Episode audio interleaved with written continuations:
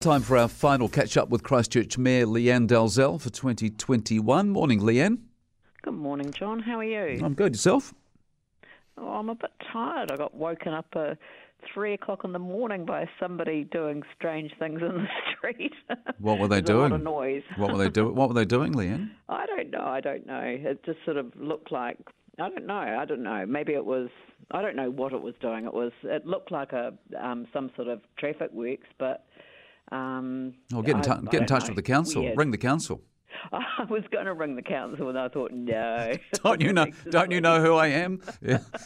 no, no, I'm the only person in the world that can't say that at the council. Okay. Very good. So last week I see that you all voted not to leave local government New Zealand. What was the reason for that? Well, look, I mean, I can tell you how I voted because it wasn't a unanimous decision. I've never felt that you walk away from a peak body that has an ability to um, represent a sector um, if you don't agree with, uh, you know, something judgment they they exercised on one matter. Um, the Three Waters reforms has been the focus of attention for governments, plural, over a large number of years, and um, you know there was a difference of view as to whether they should have, um, you know, gone down the track that they they did uh, with the um, with the heads of agreement. So uh, I- personally think that in terms of the judgment that they were confronted with, there's an issue with central government requiring that of them, and so the resolution that was passed uh, requires me to write to both LGNZ but also to the Prime Minister to express concerns about the position they were put on. Yeah, but letters don't achieve anything, do they? Well, you never know. I mean, they, the government didn't introduce the um, Water Services Entities Bill, which we were expecting them to introduce it last week, and they chose not to. And uh, yeah, there was a letter written by um, LGNZ, and uh, you know, I think that these things do make a difference if you do um, express the concerns in a way that um, shows that as we have been willing to do, act in good faith on the big picture issues, um, you can make a difference. Do you think they chose not to introduce the bill, or they just ran out of time? No, no, no, no. They were definitely introducing it last week. There was All no right. question about that. Okay. So I, I, I think that every now and again you can make progress if you take the time to explain the position that you're coming from. But at the same time, you're also going to work on coming up with an alternative model. Yeah, and uh, I've already been to, well, one meeting's been online and uh, one meeting's been in person, so that's where I was last Friday, and there's another one um, this Friday. Um, so just two weeks before Christmas, we're working really hard. All of the models that we've been um, discussing are going to be put online, so uh, we're, we're running a very transparent and open process. How does it work that if you're involved in trying to come up with another model, but you're also on the government's advisory group for its current proposed No, model? no, that is the that is the model. we the, I'm talking about the government's advisory group. so this is. we're- I was, I was talking about you joining with other councils, putting No, in twenty thousand dollars nothing to do each. I've, I've actually separated myself from that uh, so that I can focus on the um, the, the government's um, advisory group that they've set up, or a working group to look at uh, governance and accountability in, in particular. And uh, that has enabled us to look at a range of different models. And as I say, all of that's going to be made publicly available so that people can see that we are seriously diving into all of the particular elements of governance that you'd want us to be doing. It's quite interesting that. So you're you're you're doing one thing, but the rest of your council's doing another. Yeah, well, you know, as I've said on uh, this show many, many times, I'm only one vote around the table, and I chose not to exercise the vote on uh, the MOU and the, you know, the 21 councils that have joined up to um, propose an alternative model. Uh, I and councillors were 100% behind me, uh, staying in the in, in, in that in the particular lane that I've chosen, uh, in order to ensure that every angle was covered off. Okay, so I was reading about the the council's new water tool um, or the tool for managing or monitoring your water use at home online. Um, I went to use it and put in my address, and it told me that my property wasn't listed there yet. What what what what's the percentage of properties that are available? I don't know the answer to that question. Sorry, I wished I'd known that um, you'd had that problem finding your address on the tool.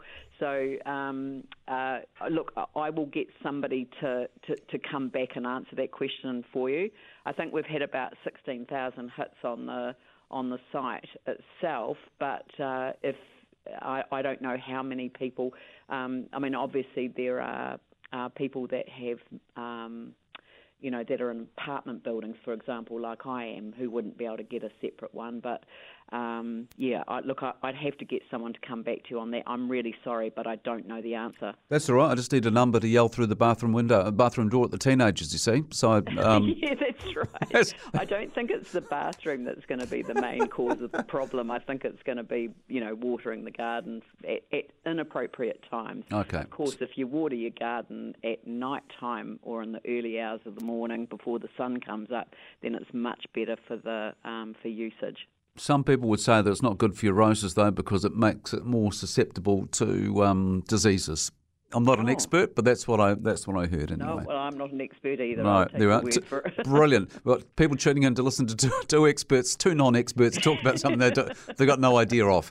Brilliant. That's quality radio. Um, I, can I ask you why the council's doing this? Um, well, we're bringing in the excess water use charge uh, from the 1st of July next year.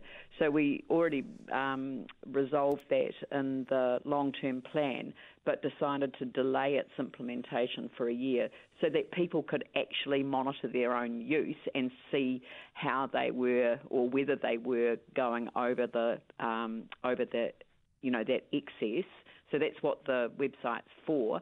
The other thing is is that uh, what we've discovered and what other cities have discovered when they've done this is that some people find out they've actually got leaks that they don't know about that are sitting in their um, in their laterals, you know, the pipes that mm. run in to the house um, from the street, and uh, this is a great incentive to get those leaks fixed.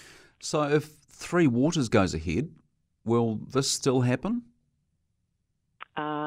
I don't know how the the the new um, the new water services entity would be charging. I'm expecting that volumetric charging will be part of that answer, but uh, th- there are different ways of charging in different parts of the country. I mean, Selwyn's on volumetric charging. You know, so th- there are different parts of the country that charge in different ways, and and they will seek to resolve that, but I, I don't know what that's going to end up looking like, um, John. I noticed that you said then how the Water Authority would be charging as opposed to will be charging. So you don't well, take don't you know. don't take it as a fate of compl- fate of a complete complete that um, this is actually going to happen. I never say never. All right, one final thing. It's our last chat of the year. So, what do you think is the best thing the Christchurch City Council's achieved this year, from your perspective? Well, can, can, I just talk for a minute about facilities for the community? Yeah. Going to the Linwood Pool opening, I mean, even though it was kind of COVID um, time and, and, and that kind of ruined the big splash that it would have been, although Phil Mauger tried to make up for that by jumping into the, into the plunge pool with his suit on. Um, this is the guy that bought a hydrogen, hydrogen vehicle but doesn't have anywhere to. yeah, so well, you know, oh, oh, I dream to be so wealthy. Exactly. Yeah, yeah. Nice problem to have.